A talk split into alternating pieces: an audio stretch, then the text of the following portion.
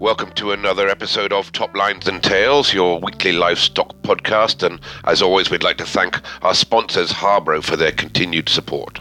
This week it's my pleasure to have the chairman, I think, and president of the Texel Sheep Society, amongst many other things. There, uh, Jeff Aitken, originally from Northern Ireland and now across there, of course, at uh, Procter's Farms in, in Yorkshire. Jeff, welcome to the podcast. Thank you very much. Nice to be here. And Jeff, I mentioned originally from Northern Ireland. Your mother and father I met many times. Great uh, Border Leicester breed. Your mother, I think, great Border Leicester breeders over there in in, in Northern Ireland. Yeah, well, um, my dad's and mum's flock of Border Leicesters, they're well over 100 years old. I think maybe the oldest flock in the Border Leicester flock book at the moment. So, yeah, I was brought up with um, Border Leicesters, Blueface Leicesters, and Charlies. So, on a on a sort of mixed farm and a small dairy herd as well. So I said I remember them well, and you, they were hard to beat in the Border Leicesters. Probably still are as well, and some cracking Charolais. And your brothers, your brother Johnny, older than you or younger than you? Hi, Johnny's uh, four years older than me. Uh-huh. Um, he, lo- um, he looks he, it. He looks it. Definitely, he looks more than four years actually. yeah, my brother introduced the Charlies uh, just after he left school. So um, uh, from the late um, Mr. Robinson's flock. So that's um, right. Johnny's been on, on the podcast here and talking about Charolais from the Terry Robertson, which was a great flock. And uh, although this is a a livestock podcast, uh, Jeff. I know you, you, we share a passion for the sport of rugby, and you, I think you played rugby at a fairly high level there in, in, in Northern Ireland. Yeah, I was um, I was lucky enough through school to play um, Ulster under 16s and then club level Ulster under 18s, Ulster or Irish under 18s and Irish under 21s. So um, yeah, it was pretty good, and I played all my senior rugby at Banbridge Rugby Club at Rifle Park. So okay. where I coached my son at the local club at uh, Kirkby Lonsdale. So, so still still heavily involved in it. Still got your hand in there doing a bit of coaching. Yeah, I was. Oh yeah so you said there in Northern Ireland, then you moved to the UK, and, and well, I remember you working for, for John Forsyth at, uh, at Glenside, probably one of the top Texel sheep flocks in the country. And uh, was that you straight in there? In, that your first time moving into? Yeah, well, I over. I was sort of around England, just around different farms, getting experience just on on arable farms, beef farms, sheep farms, and then. Um, John John Forsyth phoned me up and asked me what to go and do as lambing in the year 2000, and um, I did do that and uh, I've been there ever since till 2005. So. Uh, would would you be surprised how good the sheep were at Glenside? It was a hell of a flock. Eh?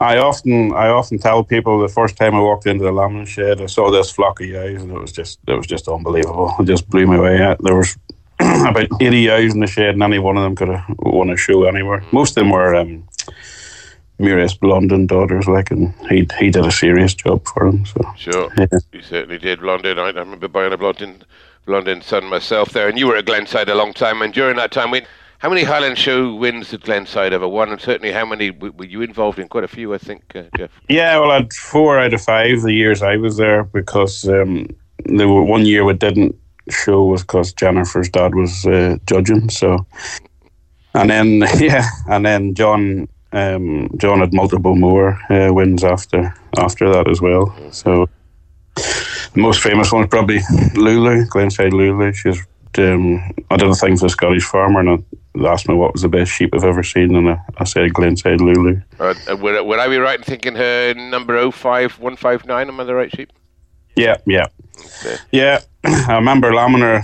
Uh, the mother was 0296 and um, she was a Nibs daughter, and uh, Lulu was by Celtic Star, but I remember um, lambing her and I put my hand in and felt these two hind legs coming and John happened to be with me at the time. I said, "What do you want to do?" He said, "Oh, give it a pull." So the pull got bigger and bigger and bigger, and I thought there was no chance for this. But in a couple of minutes, she was up sucking, and she stood sacking at the hind as a ewe lamb, and then the, yeah, I think she was unbeaten after that as a Gimmer Andy ewe. I think she. Am I right in thinking she went on to win the very last Royal? The English Royal Show as well, didn't you not? That's correct. Yeah, yeah. Okay. No, aye, serious beast. Serious yeah, beast. yeah, and, and and Lulu, and that was your. Would that be your last year then at uh, at, at uh, Glenside? Uh, last last year there was um, Glenside King. Um, he was an imp son. Um, sold him at Lanark for twenty five thousand to Dugan Hill, Court Hill, and Deer. So yeah, that was my last year there. So yeah, yeah, just unbelievable stock to work with. Just serious, phenomenal times. And as you said, you, you, you, you didn't win was when when Taggy was judging. We'll talk about Taggy because he, he'll talk about you if we don't. So you give him a bit of stick, bit of stick. Your your, your father-in-law there, but uh, they, yeah, great, I, I quite, uh, quite often say to people when they talk about Taggy, I says he does talk a lot of crap, but the odd time he does say something quite quite sensible that you must take on board. So, but again, he's a he's a very very good stocksman. You can't take that away from him, and he's had multiple title wins as well through uh, through showing prime lambs or showing the Highland or other local shows. He's uh, yeah. As far as stocksmen go, he's he's up there. Like I enjoyed enjoyed his company watching the Shirley cattle uh, at, uh, at Carlisle a couple of weeks ago, and uh, yeah, we had a good night there. And uh, and so moving on, you moved on from from Glenside to uh, to a character, should I say, and a character we need to get on here sometime. You went to work for John Mellon at at Hull House, and John Someboy. Yeah, in between that times, obviously, I met Jennifer and um, got married, and then was sort of wanted to see the different side of the Texel job, whether we like it or not. It's two different jobs. Um, so John Mellon was very, very much commercial based and um, sold a lot of shearling tops and just a total different caliber of sheep from going to to, to Glenside to, to Hull House. Um, just concentrating more on the on the commercial aspects of the of the breed. And, and John had been a I wouldn't say a playboy isn't the right word, but he'd been a boy that had been the top of the breed in his younger days as a very young man. Him and him and Stuart Curry were, yeah, were the kiddies on the block really when the the, the Texels were around in the probably the, the late yeah, late eighties, and, and then John has sort of steadied down a little bit. Uh, um, by the time you got there, and, and uh, as you said, going a bit more commercial, a bit more making profit out of it. Exactly, yeah. Um, just commercially minded. Um, but again, just before that, I think his Yorkshire Show record will be will be fairly high as well. So, yeah. There'd, there'd be one person to win more Yorkshire shows than him in the last couple of decades, and that'd be yourself, uh, Jeff. So, um, so what what was John like to work with? Would, you know, would he be would, would he be uh, easy man to work, work for? Oh yeah, yeah. Um, he uh, he let you get on with it. Um, he asked you for your input, and um, yeah, and uh, Linda was heavily involved in the farm as well, and um, yeah, we had a very good working relationship, and um, we um, tried our best to take the flock forward as, as best we can. Good. So. Well, you had a, a, Hull House Space Cowboy. I think was that was that a top that was on your watch? Made a lot of money. A good sheep. No, that was just after my watch. Um, uh, yeah, I Space Cowboy. I think he was a goes back to Glenside for size son, um, grandson. But um, yeah, no, a very very good lamb again. Went to I think Glenside actually bought him and uh, uh, done a good job for him. So. And, and then move on then to your your move to uh, Procter's Farms, as a lot of people will know you at, and, and you know highly successful outfit that you've been there for uh, quite a long time. When was it you went to Procter's? What was the year we're looking at? I went, um, went to Procter's at Slaidburn in 2009. Um, they, they did they did have a few tackles, but Texels, but we got asked to re-establish the flock and got offered the job. Um, and we just thought it was an opportunity between working at Glenside and Hull House to to sort of breed two flocks, if you know what I mean. Uh, one commercially minded, and the other. Everybody's allowed to have this dream of selling a lamb at Lanark, so um, we, we did that as well. So, uh, the Procter's flock and the Tatum Hall flock now, because we we moved farms during our time there um, over next Kirkby Lonsdale um, to a farm called Tatum Hall, and uh, increased the numbers along with a, a 50 eye flock, Beltax flock as well. So okay, let's just go back into that a little bit more more detail. So the the, the Tatum Hall flock was a a different flock based in a different place and run similar bloodlines, I suppose, but run as a different ent- entity, particularly as you said for breeding commercial. Um... With the Procter's flock, you're yeah, you're still obviously looking your carcass and stuff, but you're looking more more flesh and head as well. And if you took that into commercial market around here, you were you were sort of in a hiding to nothing really. So um, uh, we had to breed what the commercial man wanted. So we went to a couple of sales at Carlisle and um, bought some uh, females off Jonathan Watson, Brejon, and Ted Fox. But our original guys came from uh, Jackie and Will Forrester, uh, Dungool flock. We bought 10. We judged a flock competition down there one year and we saw these these Fila Gimmers and just serious tops and ends and skins on them and narrower off their heads. And um, Jennifer, you know, she was brought up with her father uh, breeding very strong commercial shearing, so that was her her baby, if you like. And um, she said, um, "I would like ten of them gimmers to, to start the, shearing flock as it is." Okay. And and you ran those flocks separately, but I mean, practices where you're you'll be known. Uh, obviously, everybody will know uh, Procter's Farms, and you hit the highlight. He won the Great Yorkshire Show in the first year, and, and then took the show circuit. And uh, it, it's the experience that you obviously that you've had before, certainly at uh, at Glen, yeah. what have you. But um, you you built that flock, uh, Jeff. There's no doubt about that. No, no, that's true, and um, we were very lucky to get our hands on Haddo Ringleader. Um, he was a he was a boy, I would say, that established the flock here at Procter's. his his females were outstanding, and it was them that really put us on the show circuit, um, winning the winning the Great Yorkshire Show um, with a with a ringleader daughter. So, and then a couple of years later, we we managed to win the Highland, and we've been reserve champion of other two times at the Highland. So, okay, yeah. and I think we've won the Royal Welsh uh, we definitely won it three years in the trot, and then two previous years before that as well. So, um, yeah, yeah. You've certainly, uh, certainly done your shares on the on the, the show circuit. You've gone on and sold a, a, a lot of decent sheep at, at, at, a good trade. And what's the what's the top trade that you've been at there from Procter's? Top well, um, we bought uh, Sportsman's Batman um, at Carlisle. He was a serious money. It was a hundred thousand, but um, again, his males and females did the job, and we managed to have a ewe lamb called Cinderella. Uh, she was breed champion, continental interbreed champion at the Great Yorkshire, and then she went on to win the Welsh, and she was actually interbreed champion at the Welsh. And that year was the year, um, well, the following year was the year that uh, Double Diamond was sold, and I was lucky enough to be involved in a consortium, which we then crossed with Cinderella, and we sold uh, we sold a lamb off of her at Lanark for eighty thousand. Um, El Presidente, and a, another lamb that day for fifty two, and another one for ten thousand. So we'll go back to Double Diamond. Uh, we've got a lot of listeners across the globe here as well. And, and Double Diamond, we're talking Sportsman's Double Diamond, was £350,000 for one lamb. Some people say a lot of money. Uh, I think everybody says a lot of money, but uh, a fantastic sheep, and I think everybody says probably one of the best Texel lambs they, that they've seen, and you must have agreed with that. Uh, and as you said, that's that's you taking that lamb or a share of that lamb on and uh, uh, getting your money back, uh, Jeff. Yeah, definitely. Well, um, the first um, the first time I saw him, I happened to go down to Charlie's to see him, and he was he had a very good pen of lambs that well, very very good pen of lambs that year. But this this last lamb he puts into the ring as he does, um, uh, he was just outstanding. Um, he had a he had all the commercial traits, he had all the pedigree traits that you would look for in a sheep, and um, he's passed it on. Um, and uh, we sold four females in lamb to him that year, and they averaged bang on twenty thousand a piece.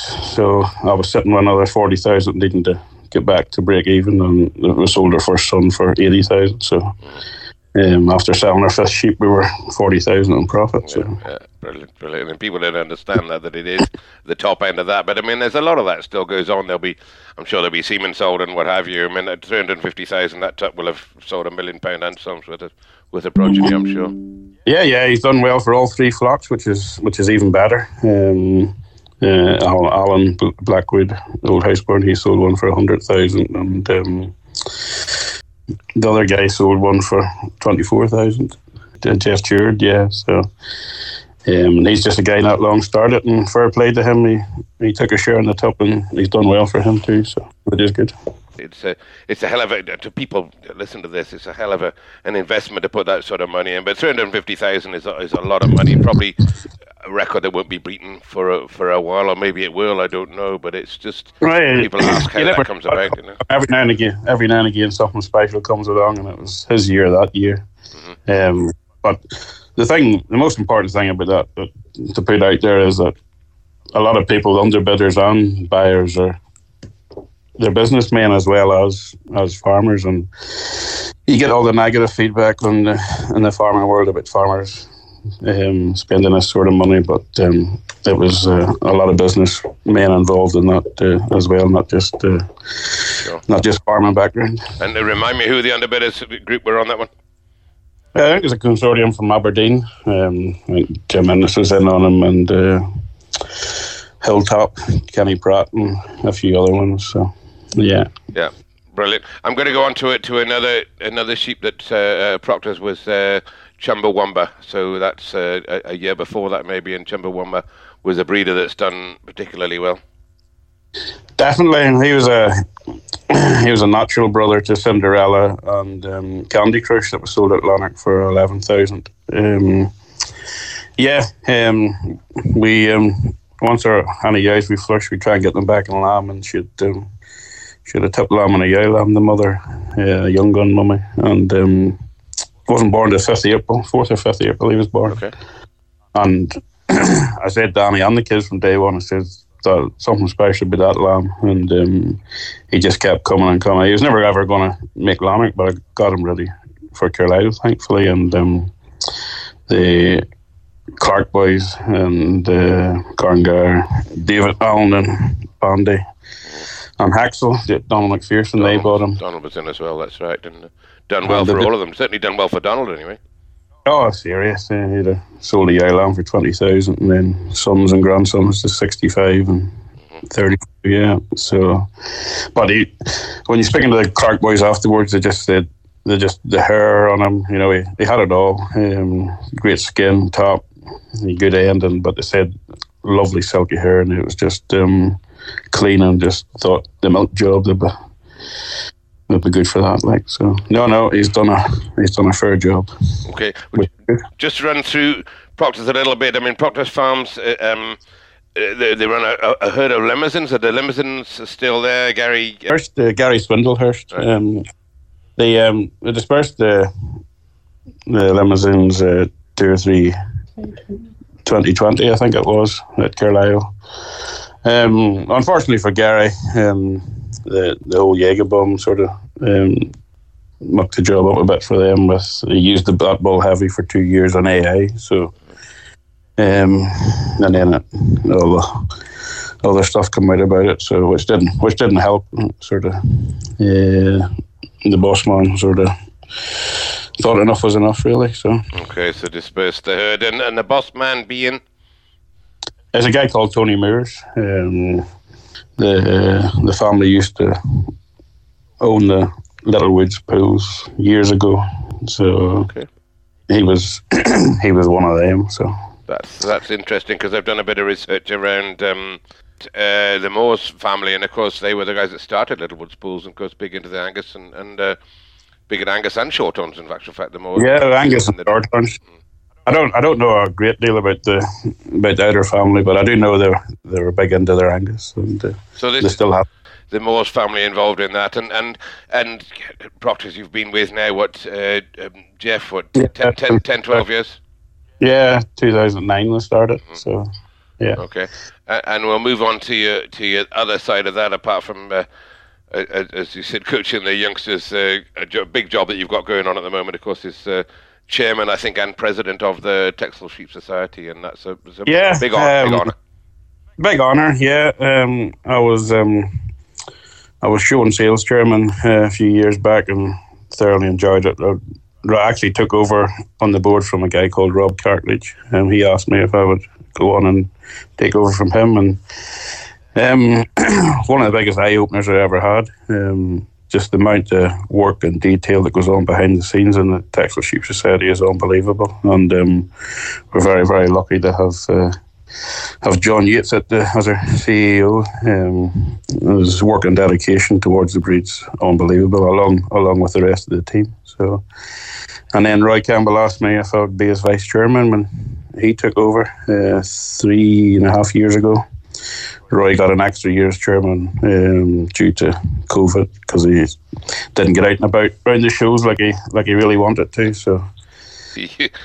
right, right, right. Uh, yeah, you didn't thank COVID for giving him an extra year in that in that job. To be fair, but uh, yeah, I know. Uh, yeah, yeah, but um, no. So um, I just happened to be chairman now, and we're building now for a massive year next year for its 50th anniversary of the Texel Sheep Society. So. Absolutely is, and and, uh, and uh, so yes, of course. And at the moment, you're you're you're my boss there, Jeff, because uh, I've been I've been involved with myself and Jonathan Long about uh, we're writing a book on the history of the Texel Society, as you said, for the 50th year coming up next year. So I've done a lot of research on the history of the breed and a part of this yeah. part of the part of this conversation here now is to rack your brains a little bit on some of what you've done and you're my go-to man on a lot of areas, but uh, it's, uh, it's it's absolute um, well a legend of, of a story, really, isn't it? The way the Texels have come from a fairly small import of a few sheep to, to where they are now at the top of the. Where they are now, yeah,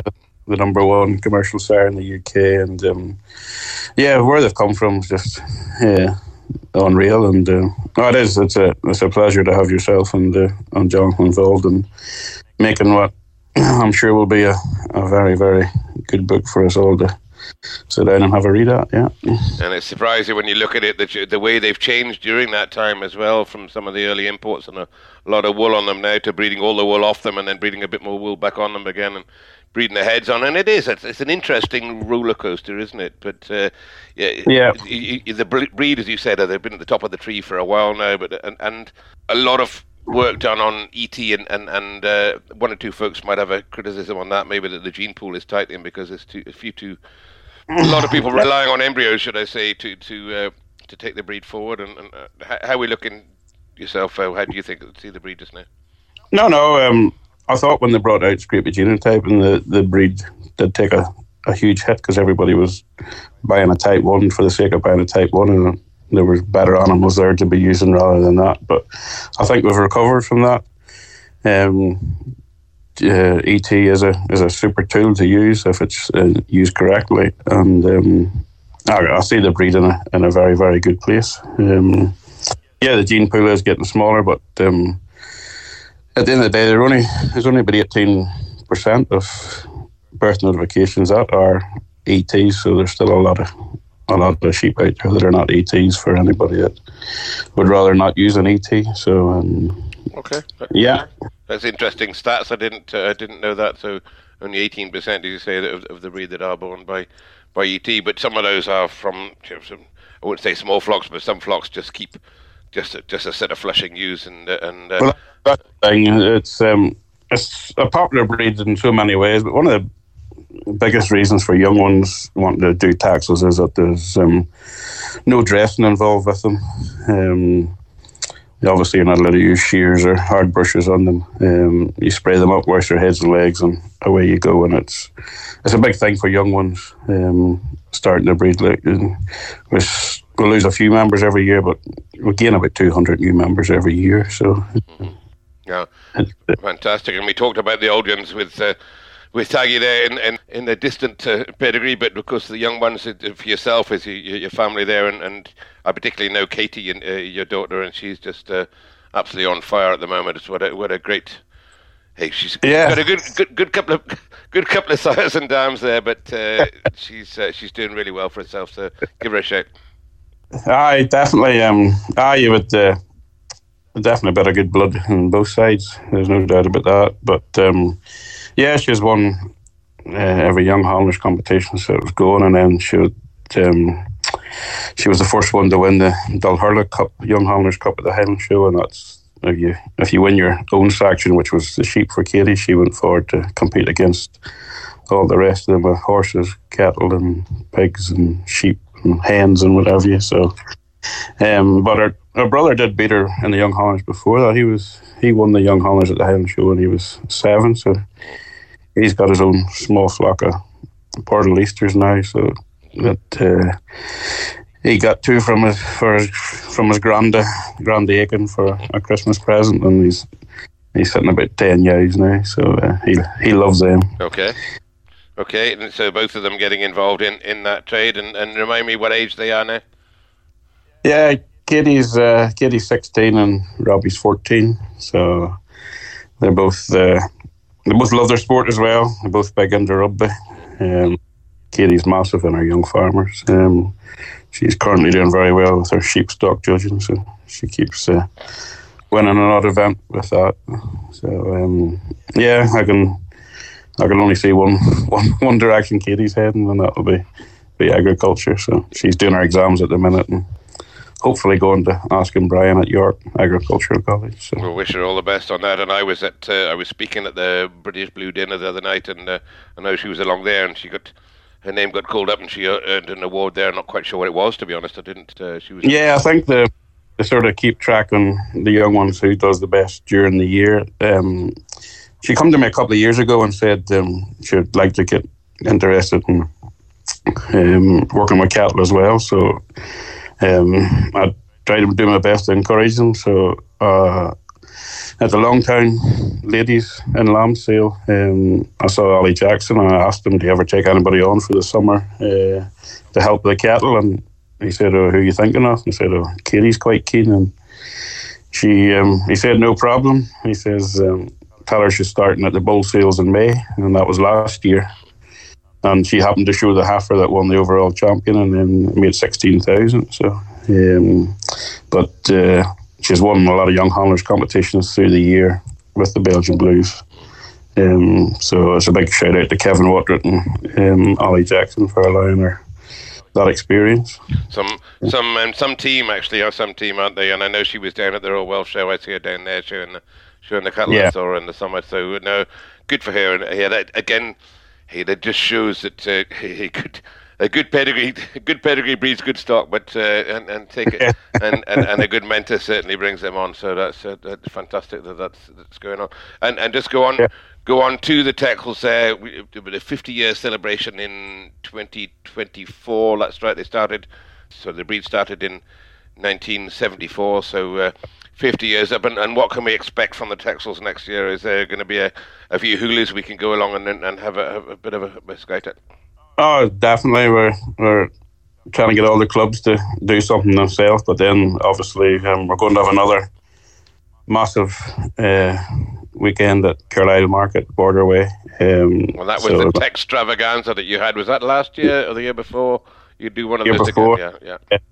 So we're having another one of them, but a lot more club activities involved in, in that day as well. So got, yeah. got some dates for us so, on that one. Uh, not quite yet. The dates aren't finalised. Where it will be probably between the the Royal Highland and the Great Yorkshire, somewhere between there. So. Okay, I might uh, make it along to that one, hopefully. And as I said, we've got a we've got a book that we've nearly got written now, Jonathan and myself, that uh, you know the Texel 50 years uh, and a fantastic history it's been, and uh, and a great history you've had yourself there uh, in the breed for this length of time there, and, and, the future for yourself. You're staying in the Texel breed, and it's that that's you through and through. Yeah, definitely. Um, obviously, I was brought up with Border Borderleisters, and they'll always have a place in my heart. But especially with Robbie having a few now. But when I was going to Balmoral show and I was leaning over the rail, just three or four year olds watching the Texel judge, and I always fancied having a Texel now and again. But um, now I've got about 160 years to look after. So, uh, not just ordinary use either. You've done a fantastic job there at Procter's, and as I said you know, earlier on, the uh, the success of Procter's has been purely down to yourself and, and, and, fantastic success it's been. Um, Jeff, it's been an absolute pleasure to talk to you. And as I said, you, as, as chairman, uh, you've got next year, got two year, it's a two year set, I think you do for the, the Texel Society at, at the helm. Yeah, I do two years. Um, it wasn't it wasn't an easy decision. Obviously, I have two kids doing exams at the minute, but um, um, I sit down with Jennifer, my wife, who's a, who's been an absolute uh, rock for me right through with breeding Texels. Um, obviously, with her background, but um, the kids and my wife said they could manage when I'm away at meetings and different things. So it's a big thank you to them for giving me the chance to to have this achievement of being the chairman of the Texel Sheep Society. So behind every good man is a good woman, but behind them is the father-in-law, and yeah, he, will well, he'll give you some stick when I get him on the next time we sit. And I've got him on a, on a podcast before, so you hand hand him some back out there. Hand tag you a bit of. Oh, I definitely. Oh, he's he's a character. Like I know I, I take the, the Mickey out of him all the time, but. Uh, Aye, to be fair, he's he's bred quite a good daughter, so I can't complain Brilliant. Well, it's been an absolute pleasure to talk to you, Jeff, and as I said, for your know, success to the Texel Society for the next few years, and, and uh, congratulations on what you've achieved through through Glenside and Procters, and, and and whatever comes next. No, thank you very much, Andy. It's a pleasure. All right, Jeff. Cheers. Thank you for listening to this week's episode of Top Lines and Tails, uh, kindly sponsored by Harbro. And uh, if you are getting pedigree stock ready for the summer shows, uh, do get in touch with Harbro and find out what their feeds could do for you. Don't forget that Harbro was founded, of course, on top quality feed for show sheep. And also, get yourself along to the Scottish Beef event this week. You'll find that Harbro there are, are proud to be sponsoring uh, Swinton Estate, uh, who are hosting the event, and uh, they'd love to, you to visit their stand and say hello. So you can look out uh, Harbro on the internet and uh, or contact your local representative. And uh, whilst you're on the internet, don't forget to join our Top Lines and Tails Facebook group, where you'll find uh, photographs and other information to back up this and previous episodes.